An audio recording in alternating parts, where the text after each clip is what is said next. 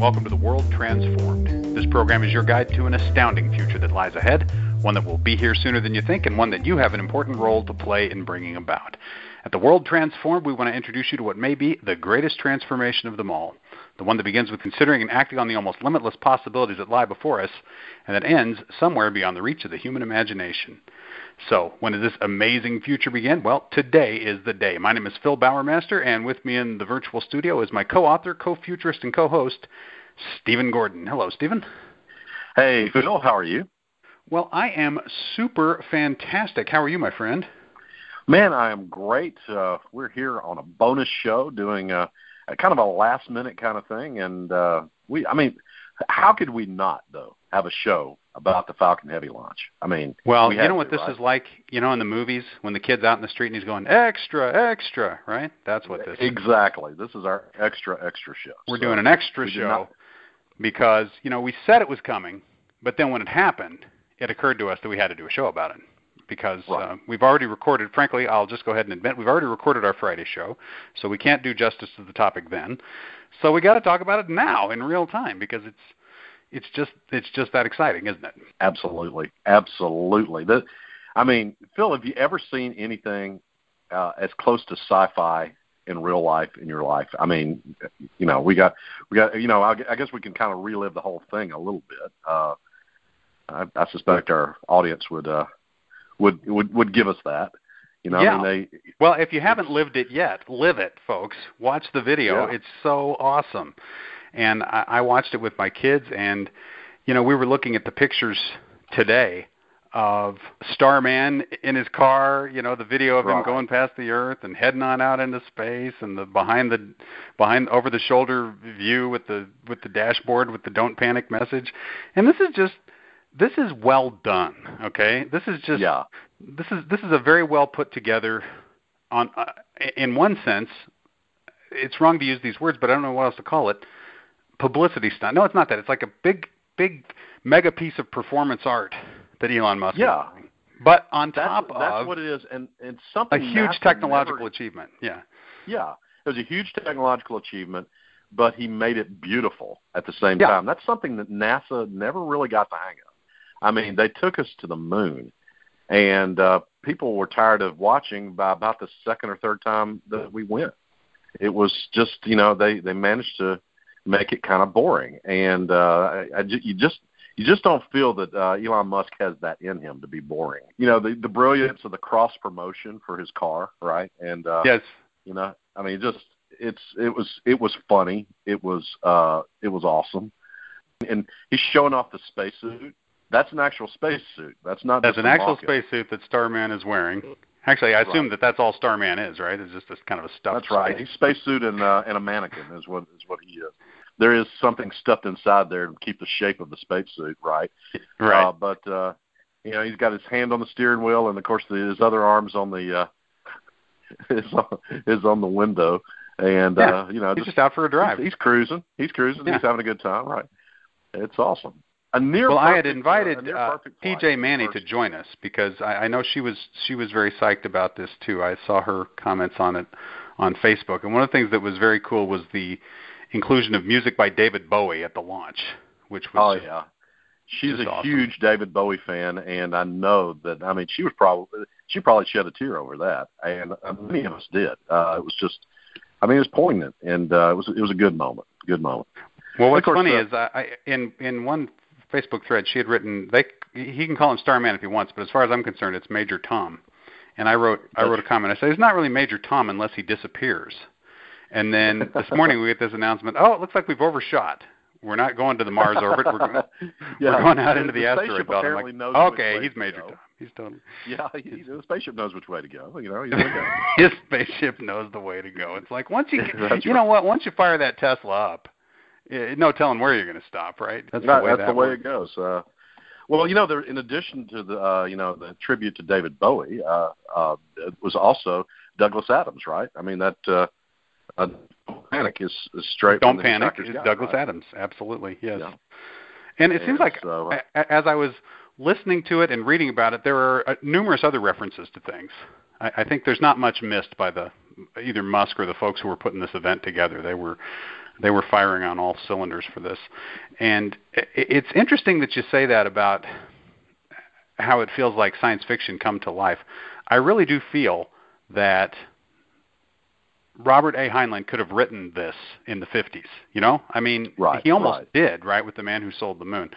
The, there is so much of this that could have been written as a science fiction novel a few decades ago, and now we're living in it. And that is just the, the coolest thing. I think what what Musk is doing, eh, what he's valiantly fighting for, is the future that a lot of us thought we were going to get when we were kids, and Right. never panned out. And now, and now a few years later, it's showing up. And Well, uh, I've got to hand it There are hardly any words you- to convey how awesome that is. You know, that's just amazing. Well, uh, I've got to hand it to you, Phil, because you you um, you you said something on the on the retirement of the space shuttle. I was just a little bit bummed, right? I mean, we're, we're Yeah. retreating even from low Earth orbit, Phil. This is Yes. terrible. And and your response was, hey, you know, the next model is is sitting uh, there at NASA, and it's going to come from SpaceX, and it's going to be fine. Yeah, And, in fact, uh, I was just answering your question because you were like, "Well, where's the next Yeah, where's the next space mission going to come from?" I said, "Well, I'll tell you where. You got to go look at SpaceX. They're building the rockets, and and and here we are now doing things NASA hasn't tried to do in a while, and succeeding, which is which is incredible. I, I noticed a comment from somebody on Facebook. I saw that right before we started recording the show. They said that we're our space program is rapidly working its way back to where it was 50 years ago. And I'm like, I understand that sentiment, but I don't think that's true. I think that where we were 50 years ago was one thing, and where we're going now is it, it's a it's a very different place that we couldn't be if we hadn't done the things we did 50 years ago. I think he specifically meant going to the moon, right? Which we haven't done, Right. but but we're we're closing back in on it because although the Falcon Heavy doesn't have the same thrust as the Saturn V, it's the next best thing to a Saturn V, and it is so much better of a system in so many ways than a Saturn V. I mean, one of the most exciting things for me about watching that launch yesterday, and it was just it was just wonderful, just wonderful watching the rocket in flight. It's just wonderful watching the parts fall away and watching the the car flying through. I mean, all of that was cool, but I don't think I've seen anything in my life as cool as those two rockets landing at the same time, right? It's like, oh, well, Yeah. here come the two parts, right? I mean, it's just the whole system is perfect. It it is it, you know, it is a well-designed, elegant system for putting heavy things into space. It's it's got the reusable elements of the space shuttle. It's got the huge thrust of the Saturn V. It's got all the modern technology, and it's got this visionary behind it who says we're going to go put people on Mars. So, I, you know, I feel like we're in a completely new place in space that we've never been before. Oh yeah. Oh yeah. Well, and and we shouldn't discount the uh, the effect of uh, uh, of computation. Uh, we we have very cheap and powerful computers by comparison to uh, to what we had uh, in the That's right. 60s, and uh, that's huge. You know, we can model this stuff. We can make more complicated rockets and and engineer for a particular situation a lot more efficiently and a lot. You know, I mean, we we were you know cutting every corner possible to get to the moon uh, before the end of uh, the 60s, and uh, we we barely managed it, uh, but we did it, and uh, and so that's uh, you know, but but it was you know talk about that was a publicity stunt in a way. I mean, we we had to beat the Russians to the moon, and we managed to do that, but. uh it, it was not it was not a sustainable program. We didn't we didn't go for a reason other than to beat the Russians and um, and you know that's that's not uh, the model that's being pursued now. We're going Right. for other reasons, and Right, uh, absolutely. I So I I think if we're not going to call Musk a publicity stunt, we shouldn't call Apollo a publicity stunt either. Uh, y- y- you know, uh, I, I feel like that phrase just is wrong. Um, it was it was bigger than that. It was a front in the Cold War back then, and we won, Right, by the way. So that's okay, That's I'll, pretty I'll awesome. go with that. I'll go with that. Yeah. this is performance art, and it's like evolution in action. So I mean, uh, I, I'm as as psyched as I am about the traditional space program. This is pretty cool. I got to say, this is this is pretty great. I and we talked just on Monday. We talked about how important it is that the private sector is taking the lead now in moving into space, and you can just feel it. You you can in every aspect of what you see happening with that launch. You feel well. I wanted difference... to. Uh, uh, I wanted to kind of bring in some thoughts from Brian Wang from the okay. Next Big Future. I, uh, um, I, you know, was, we we decided to do this like you know an hour ago, Phil, and so uh, we weren't able to get uh, Brian on the show either. But he had so much to say on his blog Next Big Future that I, you know, I, I thought, uh, you know, thought we just kind of say, Brian, here, you know, we're we're going to throw your ideas out here, and uh, and so one of the one of the uh, things he published was this. This is a, uh, a game changer for uh, the Defense Department. Okay, I mean, there um, we are seeing uh, a technically and economically superior alternative. He says uh, it can kill about thirty billion dollars in waste, and uh, mm-hmm. it only cost five hundred million to develop, versus a similar system that uh, the U.S. Uh, government's trying to put together, and it's spent eleven billion on. Right. Okay. That's right. what is that like twenty times um, uh, what was spent for Falcon Heavy, and uh, no no flights yet. There's going to be a, a perhaps a flight in 2019 for this 11 billion dollar system, and uh, it it won't get uh, close to the space heavy uh, excuse excuse me SpaceX heavy uh, launch ca- uh, uh, capability, and it won't be reusable. Right. Uh, so you know it costs 10 to 20 times more to fly that system. So you know I mean um, it's. Uh, at some point, you know, we we may need to reevaluate, um, you know, you know why we are spending that money when uh, we can just contract it right uh, to the private sector, and not not necessarily just SpaceX. There are other companies too that are uh, that are entering the sector, and uh, you know. Um, I think for that particular system, it's going to be it's going to be hard for NASA to let go, but right. they'll be the ones who ultimately make the call because right. think think how much more you can do right with a five hundred million dollar rocket versus an eleven billion yeah, dollar rocket. I mean, you know, I mean, talk about a budget magnifier. If you're interested yeah. in actually getting stuff done in space, right? You know, you could you could take the same money and do ten times as much stuff, ten right. to twenty times as much stuff, and you know, and it just it just makes sense. I don't know, and uh, and not just them, but also defense contractors and every you know, just the whole the whole group. Um, the whole government should reevaluate where they're at on that. And I, I completely agree with Brian on that. It's uh, it's it's uh, it's it's pretty amazing how how cheaply this was delivered, and uh, you know it's it, it, government is just you know it's just not necessarily the best way to get something done cheaply. Sometimes it's the only way to get something done. And uh, you know, we were not going to the moon without a government project in the '60s. Right. Well, the, the other the other thing is that that's the key is is who's managing the build because ultimately it's right. always sourced out to contractors anyway. And right. the the thing is, there's clearly there is a process going on with the the current what's it called Orion program that is probably you know there's massive redundancy built in. They probably had to go through multiple vendors. There's each component is probably being made by a separate vendor. You know, I mean, and and it's all being done according to a playbook that NASA developed in the 60s and 70s. And I'm not criticizing that playbook. You don't have to criticize it. All I have to say is, look, there's obviously another way to do this.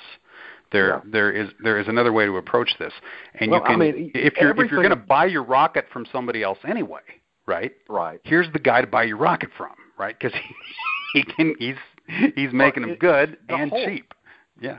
I'm going to be I'm going to be uh, critical here, and uh, you can you can dial me back, Phil, if you care to. But the whole thing is unimaginative. Um, it looks like the shuttle without a shuttle on it. The whole, I mean, it just, I mean, it's you know, what's what's the, uh, the you know the least amount of creativity we can put into coming up with the next system. Let's do this. You know, just take the shuttle off.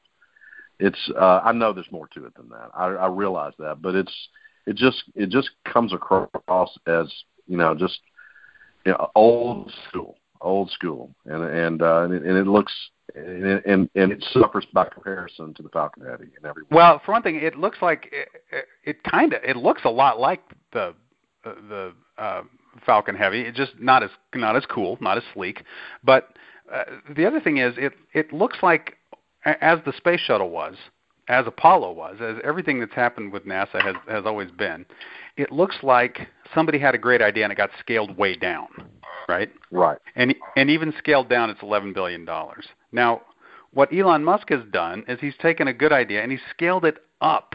Right? That's the other difference is is the bureaucracy that always squeezes the creativity out and lands you with a, a committee approved project that I'm sure would work.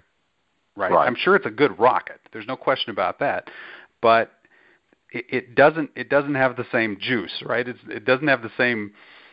It's not the result of the same kind of creative process as what it seems to me that that Elon Musk is doing. So no, I, I would I would agree with you completely. I, I have not been a big fanboy of the of the Orion rocket. It's it has always seemed to me like Well, well too little, too late. And here, here's another thing, Phil. It's uh, if if NASA were to have produced the Falcon Heavy, they would they would be sitting on that laurel for 30 years. hmm Uh, I'm just I'm just you know that's just that's just government for you there. If if uh, if that if that if they had produced something as awesome as that, that's where we would be from now on, basically. Uh, but I mean, um, Musk's company is moving on to the BFR next year, and he's not even going to bother to try to get the Falcon Heavy licensed for uh, for uh, for human um, uh, travel. He's Yeah. he's, he's uh, looking ahead to the BFR, and that's that's how he's going to send humans into uh, space is is uh, the big Falcon rocket, not not uh, the Falcon Heavy, and so he's uh, you know it's a it's a single. Stage. So when do we see that launch? When does the big Falcon rocket launch? He's talking about launching it next year. That's so Now, awesome. it's a- now, I mean, if you just want to go to if you just want to go to low Earth, Earth orbit, you can actually get to low Earth orbit, single stage. That's never been Mhm. done before. Yeah. Um, and if you if you want to go further, you can uh, just have a second stage and uh, you know go pretty much where, where you want. You could go. Uh, you could launch with a um, with a uh, with a second stage and uh, get, get into orbit, and then uh, actually refuel in in orbit and go to Mars with it. Or you could go to you could go to the moon. Something a little more far fetched is using it as a transportation uh, vehicle uh, to get people anywhere in the world in like 20 or 30 minutes. I don't think about. I, I don't think that's as likely. But I mean, that's. I don't know. uh, You watched that launch yesterday. Wouldn't you like to ride on that thing, man? Oh man, I, yeah, I'd, I'd sign up. Uh, yeah, but it's uh, you you got a bit of a noise issue with rocketry. It's I, I don't see it as something that would be that uh, could challenge uh, aircraft travel too easily. Know, Yeah, well, uh, perhaps not. I, I I'll tell you what though, if you if you could do just like the New York to Tokyo flights, right? You, you, Yeah. Where you launch it from someplace outside the city in New York and you land someplace in the harbor in Tokyo, right? I don't know.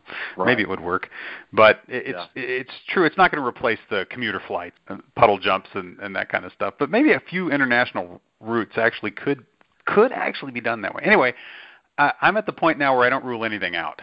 I've kind of Yeah. I, I I live in this you know, it's it's Elon Musk's planet. We're just living on it. So if if exactly. if, if he if he says we're gonna have commercial rocket flights, I'm like, oh, okay, maybe maybe we will. Anybody else said it? I Maybe say, we'll. nah. Yeah. But and of course, uh, Brian had so much more to say at his blog. So let me uh, let me bring up the next story here. Uh, the Falcon Heavy proved the computer software for designing the big Falcon rocket. So he's using the same, you know, computer design package to, uh, to produce the uh, the uh, the big Falcon rocket. And Mhm. um, don't you know that uh, he's feeling a little more confident after such a successful launch? Now, we should mention we should mention that it was not 100% perfect. I'd I'd give it a 99% uh, uh, uh, perfection on the launch because uh, they did not recover the uh, the central stage. It crashed uh, as they were trying to land it on the uh, um, on the barge. But come on, I mean. Uh, you know, well, so yeah, no so so no one else par- even pardon my enthusiasm earlier when I said it was perfect, but those rock, those Yeah. two, the two side ones landing, that was perfect, and that's Yeah. just incredible. I mean, so simultaneously, what a thing of beauty that was. Well, Yeah. I mean, I mean, within just within just a few seconds of that, uh, the the central stage uh, hit the uh, hit that hit that barge out there and kind of did a glancing blow, ca- caused damage. There's a reason that barge is a drone barge, right? And kind of hit the ocean about 300 miles per hour. It it, it only one or two of the engines uh, re, relit for landing on the Mm. central uh, on the on the central uh, you know Falcon. So I was just going to say I feel I feel kind of bad even making a criticism of that because no one else even tries to do what he's doing there. So, well, but yeah. but we we got to be honest though. I mean, let's let's you know we we don't want to be just total fanboys.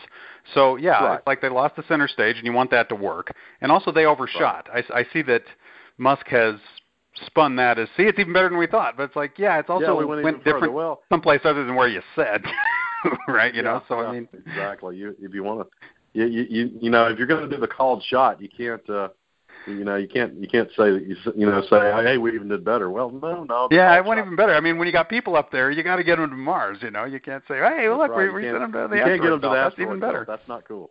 Uh, Yeah. Right. Uh, so But even with those lumps, it's still just it- it's so exciting, and it's it's just so much fun having this having this going on right now. I, Right. So and let's I- count I- it. It was 17. It was 17 successful Falcon landings before this launched, and then they, uh, of course, they landed at 18 and 19 and crashed 20. Right. So that was Right. that was they they landed successfully 19 Falcons before they crashed. That's that's pretty great. Um, pretty great recovery record for those things, and and, and you know, and you're trying to do something new here, so.